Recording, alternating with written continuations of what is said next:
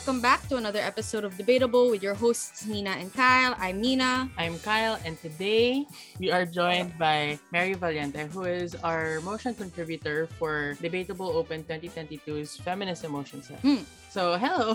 Hi, Mary. Hi, thank you for having me. Happy to be here. And thank you as well for joining us. So, before we begin with this episode and for this PDA, we kind of want to ask you to tell us about yourself and why you particularly like feminist motions. Okay. Um. So about myself, by profession, I've been a full-time debate coach for middle school and high school debaters. And you know, I used to debate for UPLB, although I've successfully retired from that.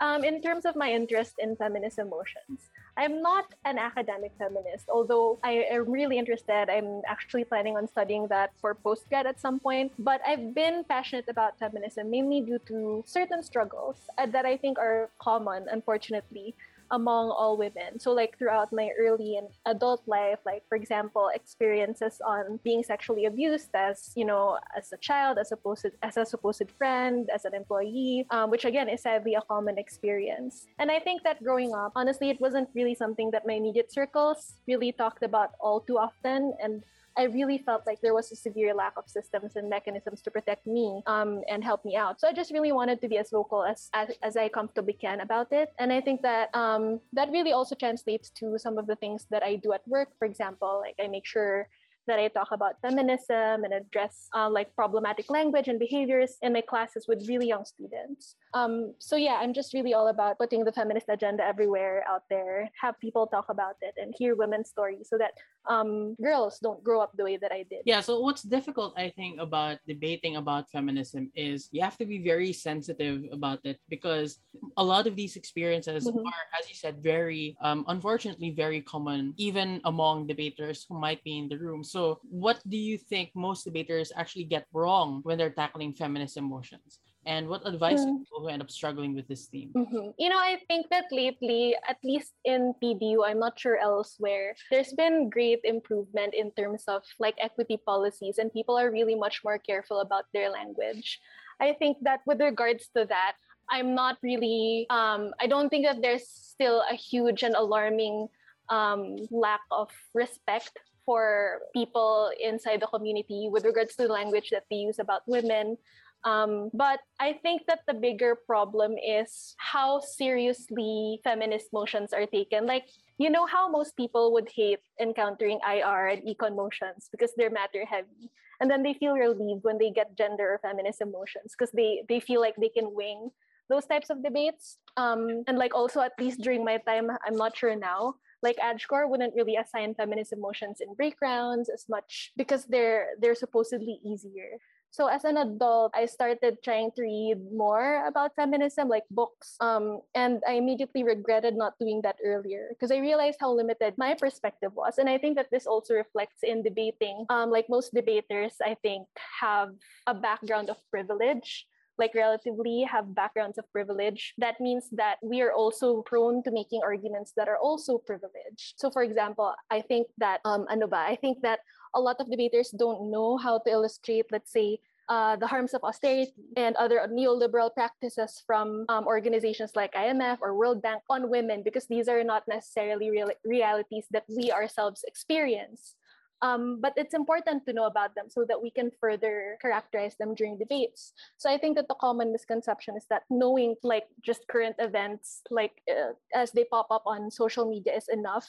Um, but it's not. So I think that people don't really take it as seriously as they do IR and econ motions in terms of how well they matter load on these things. So I really highly suggest um, reading books, especially on like radical feminist books because I do think that we we tend to have a liberal bias, and it's not. I think that I can't blame people that much because majority of the accessible literature on feminism that really do have a liberal bias. So I think that debaters have um, to actively seek out literature that are not just like coming from the West, like seek literature coming from women of color, for example, or even Filipino feminist books and literature um, so that they can talk deeper about these things and not be limited by their own like just narrow perspectives. So yeah. Yeah, that I feel like is one of the main difficulties, especially when I was back like competitively debating. Not that I'm Mhm. retired, you know, but you know, trying to retire.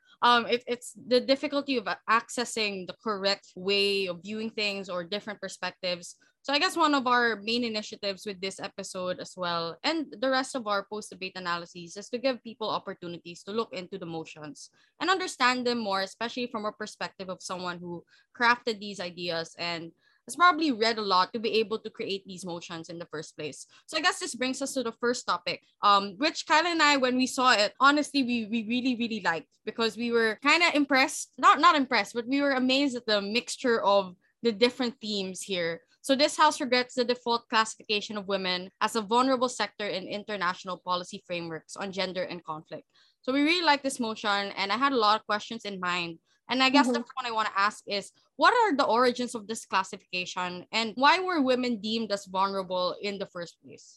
Mm-hmm. Um, so I think that most international policy frameworks on gender and conflict actually use um, like the male perpetrator and female victim paradigm. Like whenever I read like frameworks or even just statements coming from different organizations like the UN, for example, they always use the male perpetrator versus female victim like voice when talking about gender violence, for example, they often only talk about women because by default they consider them to be victims. So like even not just in international um, like fields, even in I guess local frameworks, when we talk about um, gender and violence against certain genders, one of the first things that come to mind is violence against women. So, for example, let's talk IR because this motion is IR. So, for example, in the Fourth Geneva Convention, it says female civilians in an occupied territory must be protected against any attack on their honor, including rape, enforced prostitution, or any form of indecent assault. And you're not gonna find any other like gender or sex within that statement. It's specifically talking about female victims. So whenever these types of things are talked about, frameworks really zero in on women as the vulnerable sector to protect, even if, you know, these are things that are not exclusively experienced by women anyways. Yeah, so you mentioned that it's it is about IR. Um, and in particular it's about international policy frameworks. So I was wondering what is the nuance between like the that classification and international policy frameworks? Like how do they really interact with each other? How do you imagine mm-hmm. focusing on this particular area of IR? Um, so inter international frameworks like the Geneva Conventions and uh, the UNSC frameworks on gender and conflict, they have huge influence on how the international community and different NGOs formulate ways to help conflict and post conflict zones. And also on the local level, when organizations do begin to help out and facilitate peace building, when they talk with local communities in different sectors, these frameworks have um, lasting effects on gender equality. And also, like these organizations usually have the biggest uh, like reach and have the biggest capability to um, talk to different sectors like different LGUs and have the money to actually send people to help out when like doing peace building in these different So we have to really consider the amount of influence that they have and the, uh, the amount of influence that they, their frameworks have. So I kind of want the debate to include discussions about what kind of help different organizations should extend to women as affected by these frameworks and what roles women can or cannot assume if they're always labeled as victims. I just feel like there are so many things that are being highlighted or erased depending on which side of the debate you're trying to defend. So I guess the next question is when you mentioned that there's different treatment based on classification and different frameworks being used, I wanted to ask about the particulars. So if you are classified as a vulnerable sector, especially women in this case how are they treated differently? What specifically do they get uh different? Um like whether those things are good or bad? Like i i guess I, what i want is a better picture especially for those who might not be familiar with how mm-hmm. these frameworks and international organizations work within these frameworks. So when you say classified as a vulnerable sector this means that um you're usually lumped with children persons with disability a lot of times you're seen as a passive receiver of action because of um well a certain uh, like an assumption of a certain lack of capabilities. So i think number one like you asked about how this changes treatment i think that these frameworks enforce stereotypes on what men and women's roles are um, like I said, they always use the voice or like the paradigm that says males are perpetrators and uh, and women are victims.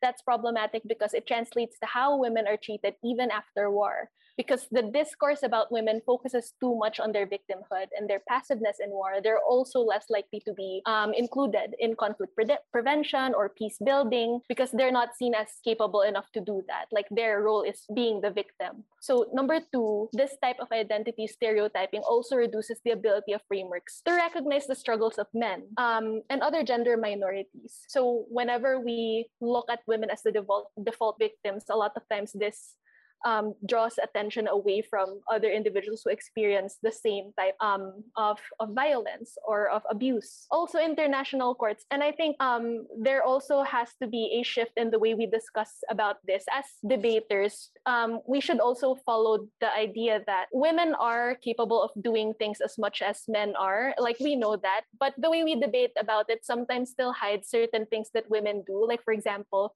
um, international courts and military trials, they often ignore or downplay women's acts of violence. There is an erasure of the active roles that women also take during conflict and that includes women who also take part in like perpetuating abuse. Um, so like one example that i read about is in the nuremberg trials. Like many nazi women escaped trial and punishment even if they did active roles in um, like during the holocaust because prosecutors just focused on like male high level Nazi leaders. They exempted those in roles commonly held by women, like secretaries and clerks, mostly because they always see women as unable to do like or uh, participate in active roles during conflicts. And even more recently, the United Nations um, international tribunals that invested, investigated Rwanda, for example, during the 1990s, they didn't really bring any woman to justice or at least I'm not sure if they didn't bring any woman to justice, but really very few compared to the men who were brought to justice. So I think that we also need to talk about this because it's going to have to change. Like if we want to create certain, let's say, policies that want to prevent conflict, we can't keep ignoring what women's roles are in the perpetuation of those conflicts. Um, and also, if we keep looking at women as passive, that also creates a stereotype that um, that incapacity will translate to other areas, such as um, when the conflict is over and we have to do peace building. Um, we are less likely to involve them if we see them as incapable. So I think that that's the dif- those are the different effects that are possible um, because of these frameworks. So I guess now my question would be on government especially, what would the alternative be? Because um, I do understand that a lot of what you're saying is, is probably is totally correct. Um, but it seems so contrary to the already established norm, especially in um, international human rights law, where you have this idea that um, women are almost always the the victims of violence, stuff like that. So mm-hmm. it seems to me um, sort of difficult to imagine a world where we, we sort of give up on that, uh, not give up on that, maybe like substitute it for something else, especially mm-hmm. because mm-hmm. I think it's very entrenched. Like we have this entire um, human rights law instrument, uh, which we call the Convention on the Elimination of All Forms of Discrimination Against Women, and the International Human Rights Tribunal, the Commission on the Elimination of Discrimination Against Women, said that you don't necessarily see um, violence against women being perpetrated because of their sex. But if you see a country that has a lot of violence, and it just so happens that it is directed towards women, we mm-hmm. automatically call that discrimination. So it seems like it's sort of entrenched already in the international human rights law system. So what would you argue to be the alternative here, especially for government? Mm, I totally get that. This seems like I feel like this seems like a scary motion for gov. Like they're gonna defend oh we don't want to call women as victims anymore and that might like be difficult to defend but i don't necessarily think that it has to be that way so um, there is what you call a gender relational approach to gender analysis. Like when you create frameworks, a gender relational approach focuses on how gender roles and relations work in every particular context. So this means that it enables a sharper focus on groups of people, not necessarily just women who are particularly vulnerable. So we're going to argue that vulnerability is not dependent on sex. This allows policies and interventions to be more targeted So, for example, instead of classifying women as the victims, we classify certain groups of people per context as vulnerable, like um, the vulnerability of men, as well as sexual and gender minorities.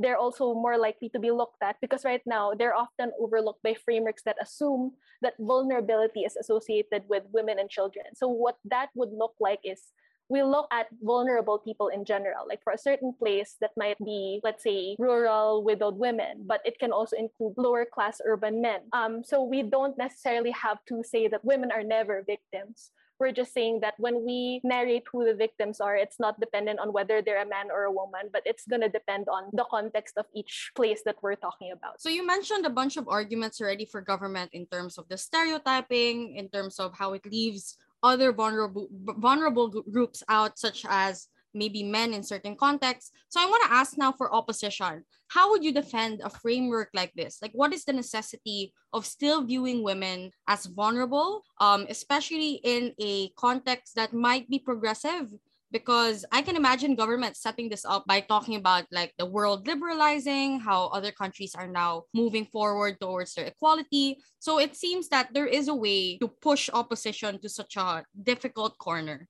So I wanted to mm-hmm. ask if you were in that position, how would you run this? Um, I think that whether it's a more conservative or liberal place, generally we can all agree that there is still a lot of gains that have to be made when it comes to gender equality and women's rights. So I would say that r- removing that classification may risk the gains for women being lost even before they've been consolidated. So I'm going to say that it was necessary for that classification to have existed because women and their struggles have been invisibilized for the longest time. Um, and even when we talk about, let's say, historical wars, our books often just talked about soldiers, like ma- male soldiers and states in general, but not the vast number of women who have suffered and still continue to suffer from the effects of that to this day. So, one of the strengths of the approach of um, labeling women as victims in these frameworks is that it is a necessary counterpoint to the generic male point of view when it comes to talking about conflicts because this is what dominates traditional conflict and security discourse. Like we mostly just talk about um, what men do what their plans are what happens because of the actions of men. And the struggles of women and the abuses against them are almost not mentioned at all in history books. So there is still so much erasure of women and their struggles during conflict and war so many perpetrators of sexual violence against women have not been brought to justice. And even experts until today, even the ones who have recommended a gender relational approach, they still do agree that of the vast majority of individuals who experience these types of violence are women although men victims, male victims do still exist. Um, so the value for opposition is that there's still so much that we are trying to gain um, and we would not have gotten to a point where we're able to talk about women this way and we're able to see their struggles if not for that classification. So I guess the world that UP needs to picture paint is that without this classification as a victim, it is easier to continuously ignore uh, women's struggles.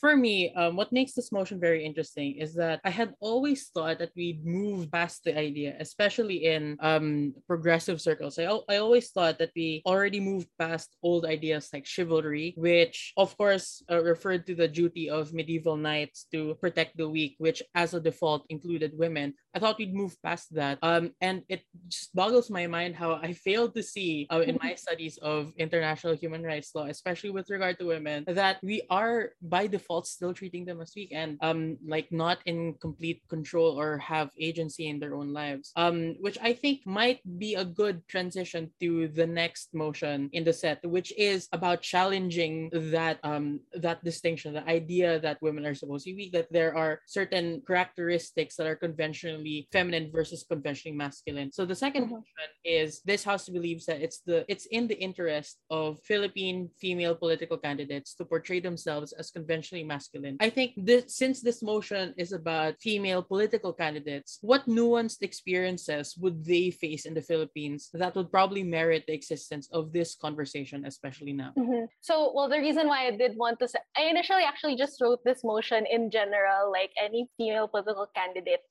has this interest. But I did think na since election season din naman, and I think that there there are particular candidates who are experiencing struggles right now because of misogyny, then I think it's relevant to set it up in in the Philippines. I think that right now um, we have certain female candidates, most prominently um, VP Leni running for presidency, um, who faces criticism by a lot of people coming from different political spectrums, be- just by virtue of being a female and just by virtue of exhibiting conventionally female characteristics, like portraying herself as the nanay, which is like um, antithetical to Duterte's being like the tatay, the father, the siga father figure of the Philippines.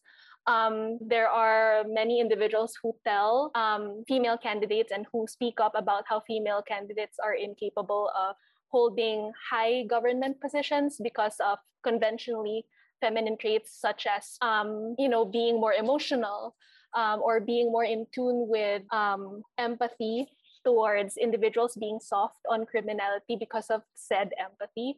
So I feel like a lot of the criticisms against re- really competent female candidates are just on the basis of them being women and exhibiting uh, conventionally female characteristics. What I wanted to ask now is the portrayal of themselves as conventionally masculine. And I wanted to ask how this looks like, especially in the Philippine context. Like, is our version of masculinity different elsewhere?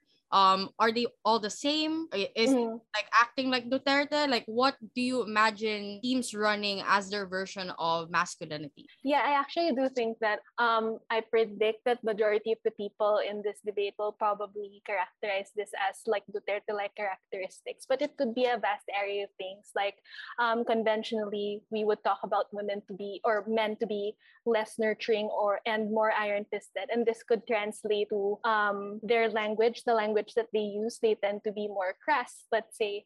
Um, they tend to be more candid. It also translates to the way they aesthetically present themselves, like the way that they dress. Um, showing no emotions, I think, is also conventionally considered to be male. So instead of like showing um, a lot of emotions and uh, emotional language, when during the campaign that's something that you would have to erase if you are portraying yourself as conventionally masculine. Um, there's also an example for um, if uh, who was that? Margaret thatcher. Um, she said that she actually took voice lessons in order to like lower her, her voice to make it more commanding and sound more like a man because apparently that's something that um, people like like people would vote for her more if she sounded more masculine it could also it's not it might also not just be about like the superficial things such as dress and language. It could also be about what are the issues that they talk about. So we can also say that portraying yourself as more masculine might be you ex- excluding like the womanly aspects of life in leadership like you talking about family uh, and, and your role as a mother like you er- erase that in the con- from the conversation. Could also be talking less about conventionally feminine issues such as uh, gender and environment policies and focusing more on criminality and military policies when you speak up about your campaign. So it's not just like I'm going to talk about certain things less, or it's not like it's not just I'm going to lower the register of my voice. It's also like certain topics are conventionally seen as more masculine than others, uh, which I think is very interesting. But I guess the next part of like prepping this debate would be what would the strategy be or what would the goal be? Because I imagine imagine um, that most debates like this would be something like, on one hand, government teams or some teams would say that it will make the female political candidates more likely to win, but they're going to have a harder time breaking down like mm-hmm. certain stereotypes in the future. So I, I, guess my question is for each team, what would the goal of each side be? Um, I think that in general, it's more than just. I think that the first goal is obviously getting a woman into government positions. I think both sides would agree that this is um, a value. But the second thing eh, as well is being able to forward women's agenda, like the different issues that uh, women face, and only women can, or at least the most competent individuals who can talk about women's issues are women themselves. Um, so I think that the goal of each side would be to have women's agenda pushed further um, in in governments. And I think that it's going to be it doesn't have to be different goals for government and opposition. Although I do think that for opposition side, it's important for them to say that um, even if we do not win, why is it more harmful if a candidate who acts like this is going to make it more difficult to achieve the goal of forwarding women's agenda? Because if it includes like not talking too much about conventionally female feminine issues such as gender, for example, or family, um, then that would mean that it's also hard to talk about that when once you are elected. It's also hard to maintain um, your base, your like your clout, I would say, if you start focusing more on these things. So it's kind of like opposition would say they got into position as women, but are they really forwarding women's agenda after all? So, given that those are the trade offs for each side, I wanted to ask how you would basically allow one team to have an edge over another. So, for government side, how would you argue that they achieve their goals better of being able to get women in power, but also have them, for example, um, achieve the goal of breaking stereotypes and whatnot? So, I would argue, if I were on government side, I would first argue the significance of being in power in the first place and why there is still more likelihood of women in general, not just them, but women in general being able to push forward their agenda. So even assuming the worst case scenario of um, like as president, because you're portraying yourself as masculine, you won't be able to forward women's agenda more. There is still an effect on in terms of representation. Like for example, when people see that the leader is female, it's going to open doors not just in the present but also in the future for uh, the likelihood that another female president is going to get elected. So it's about normalization as well. Um, of female in positions of females in positions of power, um, and again, an emphasis on what a president can do in terms of um, influencing decisions or influencing policies. It doesn't have to be um, them always trying to portray themselves as masculine all throughout. Um, there will always be opportunities for these individuals to still forward women's agenda when they are in power comparatively or I mean compared to when they're not in positions of power it doesn't have to be big like gestures. It could be small actions. Uh, it could be as small as being able to include more women inside the cabinet or being able to include more appoint more individuals um, women individuals in in government positions as well. So i think that all of these interests can still happen. It doesn't all have to be perfect now but we are setting up a timeline where women are more generally viewed as acceptable in positions of power. So I guess like given that on on government side, the next part of this would be how would opposition defend the use of feminine traits or actually do they have to defend that female political candidates have to use feminine traits or like can it be some sort of hybrid or if opposition is expected to defend using feminine traits, how would you defend that to achieve those goals? I think that opposition position it yeah you're right. It doesn't have to be just being expected to like use feminine um, conventionally feminine characteristics to win an election for example oh, to win an election sorry. Um, it could also just be these individuals just being themselves regardless of their characteristics. It shouldn't be their selling point um, and I think that opposition will probably more likely argue about the genuineness of the advocacies that they are trying to fight for. It's easier for them to get support when they are, and it's easier for them to push for women's agenda um, when they are portraying themselves as authentic rather than pandering to um, what toxic ma- masculinity requires of them or wants them to look like um, their opposition is going to talk about how um, being able to portray yourself as masculine or using that as a strategy will never will create an environment where individuals who do not act that way will never be accepted as competent individuals to be in positions of power. And at the end of the day we don't want that to happen because then we're just creating a world that um, the only women who can be in positions of power are those who act the way that men want them to act or the way that a patriarchal society wants them to act. So, in terms of inclusivity in the present and in the future, opposition can get an edge over government by saying that um, we do not promote a genuine form of in- inclusivity when we mask ourselves as masculine because this creates a precedent for all other women who want to be in positions of leadership in the future. Yeah, so what I'm learning from this is that basically women don't win either way, right? So yeah. it seems that there there's always a sacrifice women have to make. Um, whether it's in politics, whether it's in how they present themselves, whether it's in how they interact with others which I guess brings us perfectly to the last motion of this set, which is about corporations paying women not to have children. So it says this House believes that corporations should pay women not to have children. Again, I think it's related because it's about women once again adjusting or fitting into a particular stereotype that men expect of them if they're working or men expect of them because they are female and they have that particular anatomy. So I kind of want to ask now in relation to this, what is the corporate culture about women and towards women who choose to be pregnant or start families? So on government, how would you frame this to be a problem that needs solving to the point that corporations need to pay? Um, so I think that it doesn't even have to be just talking about women who choose to be pregnant or women who want to start families. Because even in status quo, even if the employer has absolutely no idea about what your plans are, like they don't even know if you want children in the future, but you are still less likely to be hired and less likely to be promoted the company is less likely to invest in you because they by default they think that you're going to be a liability because there's a possibility of you becoming pregnant so it's either they don't hire you at all or they just don't invest in you as much as they would on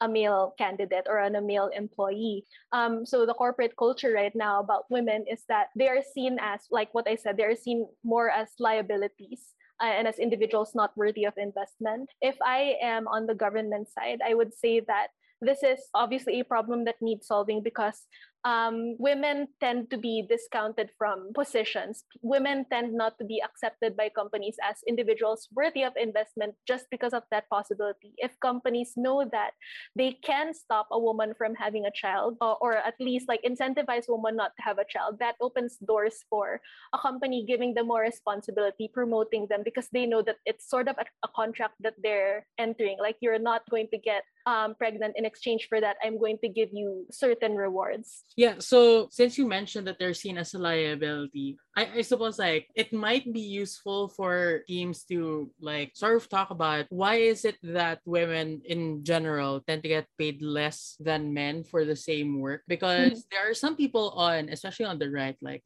people from Prager University or something like that. They say stuff like if women do get paid less, doesn't that mean that they're not a liability? Like they're cheaper to hire, so that means that employers are more likely to hire them. Um, could you um sort of dispel that notion for us a bit? So I read about this before and also heard heard it on a podcast um, there's a lot of vagueness when it comes to the saying that women earn less than men doing the same job. Like there's this statistic that we always hear, or like this figure that we always hear, like women earn 80 cents or like 70, 70 77 cents for every dollar that a man earns. Um, so I think that what I learned was that this has a lot to do with how women's careers evolve versus how men's careers evolve. So let's take a couple, let's say, who graduated from the same university, who learned the same course, um, and they went to the same company, started on the same position a decade from now, the man might have been promoted, but the woman is probably not going to be promoted because if they do start a family, the woman is expected to stay home. And so when a woman is expected to stay home, and this is not the fault of companies in general, this is like a whole societal problem as well. Like when the woman is expected to stay home, obviously it's impossible for them to take a lot more responsibility in that company.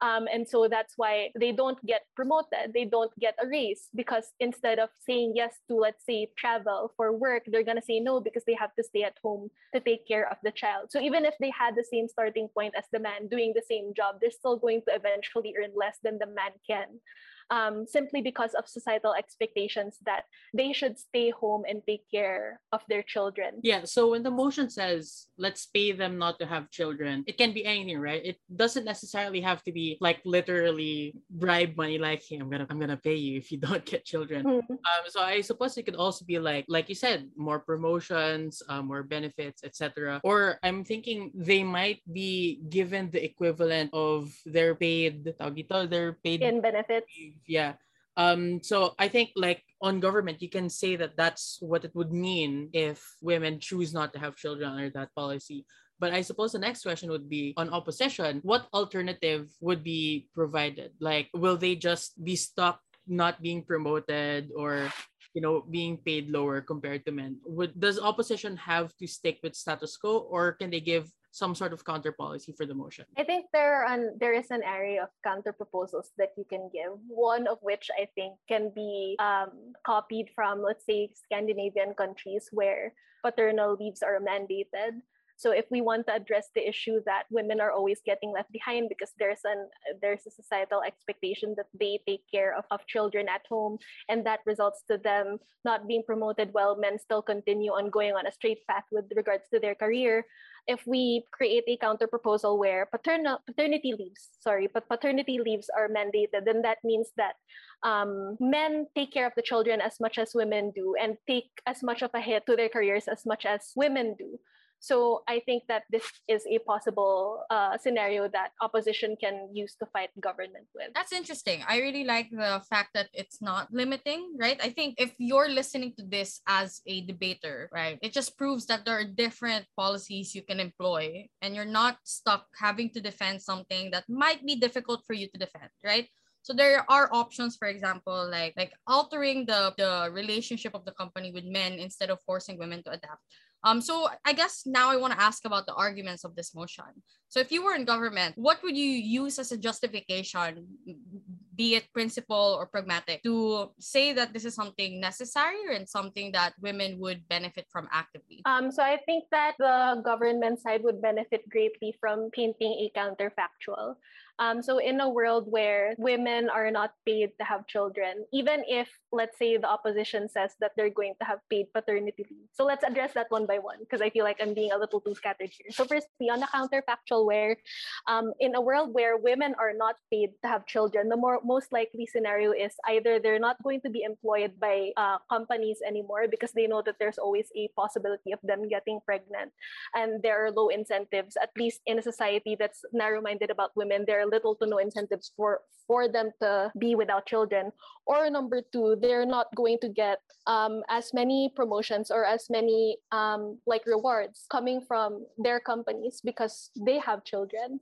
Um, meanwhile, if we do pay women not to have children, it's an assurance for the company. Um, if they give a big enough incentive for women, they are going to stay focused on, at, at work and not become quote unquote liabilities to them. But the second scenario is if you're fighting against uh, an opposition um, team that talked about a counter proposal on, uh, let's say, mandated paternity leaves, how are you going to fight them then? So I think um, based on research as well, um, you are going to see that even in countries such as Finland and Sweden, where there are mandated paternity leaves, men still uh, um, tend not to go on these leaves as long as women do. So for example, you're just given, um, let's say, 12 months total, and you can um, divide that between a man and the woman, there's still expectation that the woman will take majority of that leave uh, and just let's say give three months or four months to a man. Um, and there are many different iterations of that. Essentially, the societal expectation on women does not change. In fact, this just makes it worse for women because then corporations are um, just going to more likely um, they're they're still more likely to not hire women. Um, the same problem is still going to exist.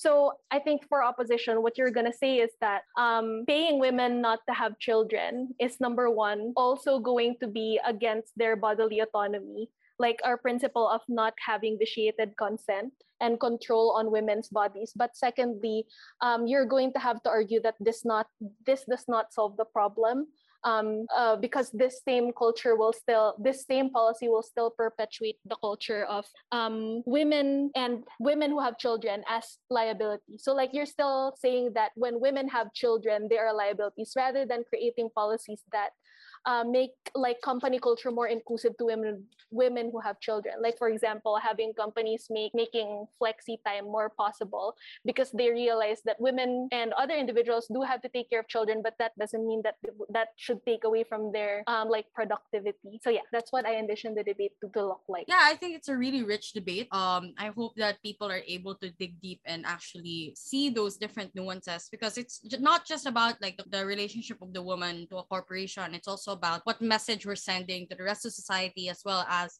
to different family units on what the responsibility should be. Um, so thank you so much for that, as well as the analyses for the three motions in total. So I guess before we end, we want to ask something kind of, for me, this is kind of personal. Um, because at the beginning of this episode, you talked about how you personally went through struggles and have an attachment to feminist motions. And I personally have that as well. And I'm sure a lot of women in the debate community still struggle about not just being here as a debater, but speaking their minds and crafting their own spaces in this circuit, especially because of all the stereotypes that exist, the limitations placed on them, even the inherent fear that they have about doing a sport that is deemed to be masculine because it's argumentative, you're speaking out against others, etc. So I guess, you know, given that you are an individual that a lot of people look up to, um, myself included, what advice would you give these women, the women who are struggling to make their space and find their voice here in the community? Um, oh, uh, there's so much to unpack here, but uh, let me start by saying that with regards to representation in the debate community, I do think that this is not as big of a problem as it used to be. It's great to see that. I remember doing AdCore work in, I think that was Davao before or Zamboanga, I don't remember. But um, they told me when we were trying to accept um, invite or subsidized judges, they said that there's no need to prioritize female applicants because majority of the achievers in those circuits are already female anyway. And I think that that also is reflected in like even in Manila, even in um, also in the national circuit, a lot of the achievers are female. But that doesn't mean that there aren't any problems. And I do think that one of the most re- recent issues that I saw personally was um, like with regards to victims of let's say um, assault or sexual harassment in the community i do know that it's difficult for women to speak up and talk about it um, when what what happens in training or what happens in like competitions and tournaments themselves. Um, I think that I have two things that I want to say, both the victims and women in general in PDU. Um, so for number one, women in general in PDU, I think we have to remember to be kind to individuals who speak up about their victimhood stories because I do see like in instances where people speak up about their experiences, we still tend to crucify them and even like defend the perpetrators, like question whether it's true or not. And it's so weird because we debate about this all the time, but we still find ourselves like bullying and being cruel to these individuals who speak up, no matter how annoying a person is or no matter how unlikable a person is. I do think that there has to be a moral, there's a moral imperative for us to side with the woman when they speak up.